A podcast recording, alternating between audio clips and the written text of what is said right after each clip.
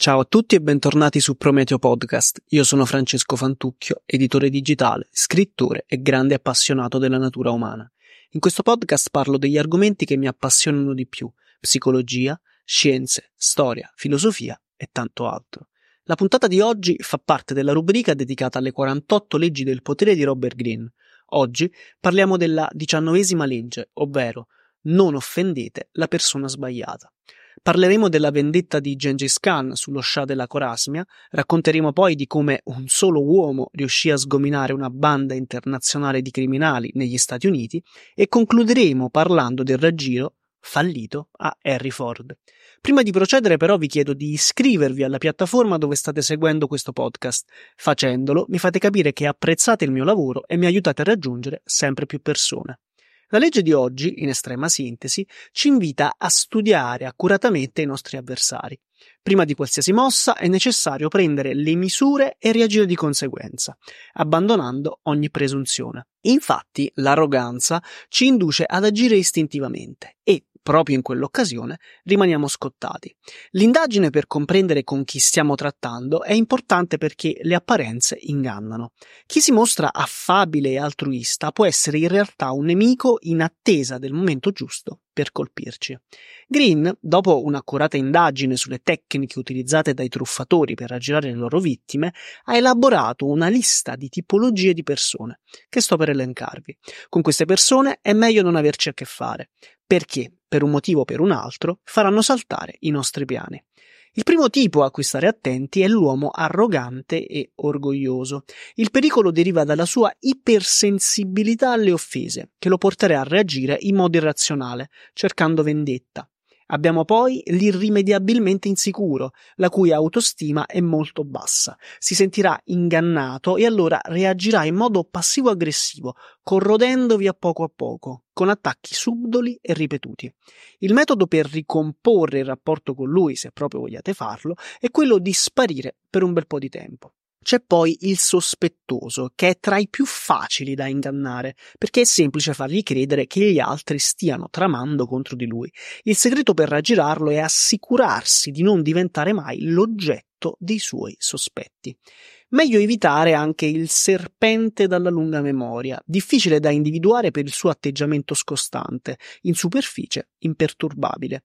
Quest'uomo è capace di serbare rancore per anni. Se lo avete sulla vostra strada, sarà bene evitarlo o, come abbiamo imparato nell'episodio numero 17, distruggerlo completamente.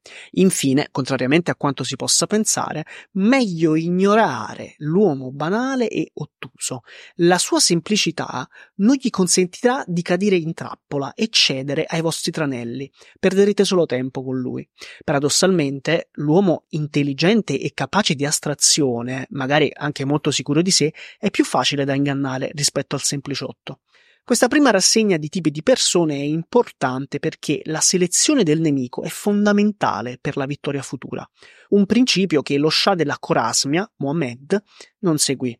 Mohammed, dopo numerose guerre, era riuscito a fondare un impero immenso che si estendeva tra l'odierna Turchia e l'Afghanistan. La sua potenza militare era strabiliante, parliamo di circa 200.000 uomini. Nonostante questo, il nuovo capo delle tribù dell'Est, Gengis Khan, invia allo Shah un'ambasceria ricca di tesori e gioielli, con la proposta di riaprire la via della seta verso l'Europa e collaborare per spartirsi il potere. Mohammed ignorò la proposta, offeso di essere stato trattato alla pari da uno sconosciuto governatore dell'Est. Gengis Khan allora, tentò con una seconda offerta, ancora più ricca, che fu però intercettata prima di arrivare a destinazione, con tanto di uccisione degli ambasciatori. Khan, allora, sicuro che Mohammed non fosse a conoscenza di questa imboscata, inviò dei messi a riportare i fatti. Lo Shah li rasò a zero, offesa gravissima per i mongoli, e mandò indietro solo le loro teste. Gengis Khan allora decise di fare la guerra. Non potendo affrontare di petto l'enorme esercito dello Shah, condusse una battaglia di guerriglia che col tempo logorò e indebolì le armate avversarie. Dopo anni di guerre pazienti e strategiche, Khan circondò Samarcanda e la conquistò. Mohammed fuggì e morì un anno dopo, mentre Khan divenne il padrone unico della Via della Seta e di gran parte dell'Asia settentrionale. Mohamed aveva peccato di arroganza, credendo che chi aveva davanti era uno scappato di casa. Anche se doveste trovarvi in una situazione di potere, non è saggio affatto offendere chi avete davanti. Se siete costretti a trattare e rifiutare una proposta, sarà meglio farlo con garbo. Potreste avere davanti un Gengis Khan. Come promesso, ci spostiamo adesso negli Stati Uniti per raccontare una storia che ha dell'incredibile. Intorno al 1920 diversi truffatori provenienti da tutta America decisero di fare squadra per spartirsi gli introiti condividendo tattiche e conoscenze. Uno di questi, Joe Fury, truffò il signor Frank Northfleet, un allevatore di bestiame. Northfleet consegnò 45.000 dollari alla banda con la promessa di averne indietro 10 volte tanto. Effettivamente riebbe indietro un bel malloppo di soldi, Peccato che si trattava soltanto di rotoli di giornale ricoperti con una manciata di banconote buone. In genere, dopo truffe di questo tipo, per timore di essere sbeffeggiate, le persone ingoiavano il rospo e non denunciavano. Northfleet però non era una di queste persone. Dedicò infatti cinque anni della sua vita, spendendo tutte le risorse che aveva per dare la caccia ai truffatori. Li inseguì fino in Europa e a uno a uno li catturò consegnandoli alle autorità. Certo, qualcuno potrebbe pensare che Northfleet si comportò da eroe, ma in realtà si trattava di una persona terribilmente insicura, che per fare pace con se stesso sacrificò tutti i suoi averi e anche il suo matrimonio. Questo è il classico esempio di quanto sia pericoloso non prendere le misure al proprio avversario. L'ultima storia di oggi riguarda Joseph Duvin, il mercante d'arte di cui abbiamo parlato nelle scorse puntate. Siamo negli anni venti del Novecento e i grandi collezionisti d'America stanno morendo. Si tratta della vecchia generazione di arricchiti, i cui figli e nipoti non sono interessati alle opere d'arte. Duvin e gli altri mercanti d'arte sono con l'acqua alla gola, decidono quindi di unire le forze. Un avvenimento raro, perché fino a qualche anno prima erano l'uno contro l'altro per cercare di accaparrarsi i clienti migliori. Dopo settimane di progettazione, concordano tutti sul fatto che l'unico uomo che potesse salvarli era il più ricco d'America, Harry Ford. Misero quindi insieme le migliori opere d'arte nei loro magazzini per formare il lotto perfetto. Chi lo avrebbe ottenuto sarebbe diventato, senza ombra di dubbio, il miglior collezionista del pianeta. Dopo aver prodotto una pubblicazione splendida in tre volumi, con stampe magnifiche, presero appuntamento con Ford presso la sua residenza in Michigan. All'arrivo tutti furono stupiti dalla sobrietà della casa. Ford doveva essere un uomo molto semplice.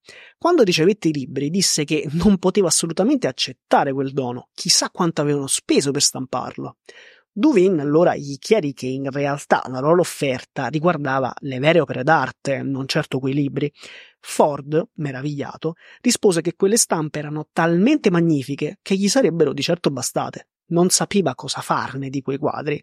Il tentativo fallito dei mercanti servì da lezione a Dovin, che per la prima volta nella sua carriera, spinto dalla disperazione, non aveva studiato Ford a dovere. Se lo avesse fatto, avrebbe capito che era un uomo pratico, concreto, senza l'immaginazione necessaria per essere ingannato.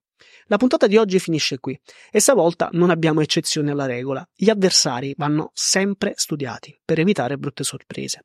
Se siete arrivati fin qui significa che l'episodio vi è piaciuto e che apprezzerete anche il prossimo quando parleremo della ventesima legge del potere, ossia non prendete posizione.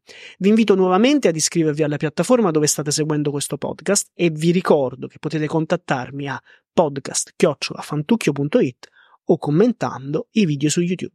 A presto.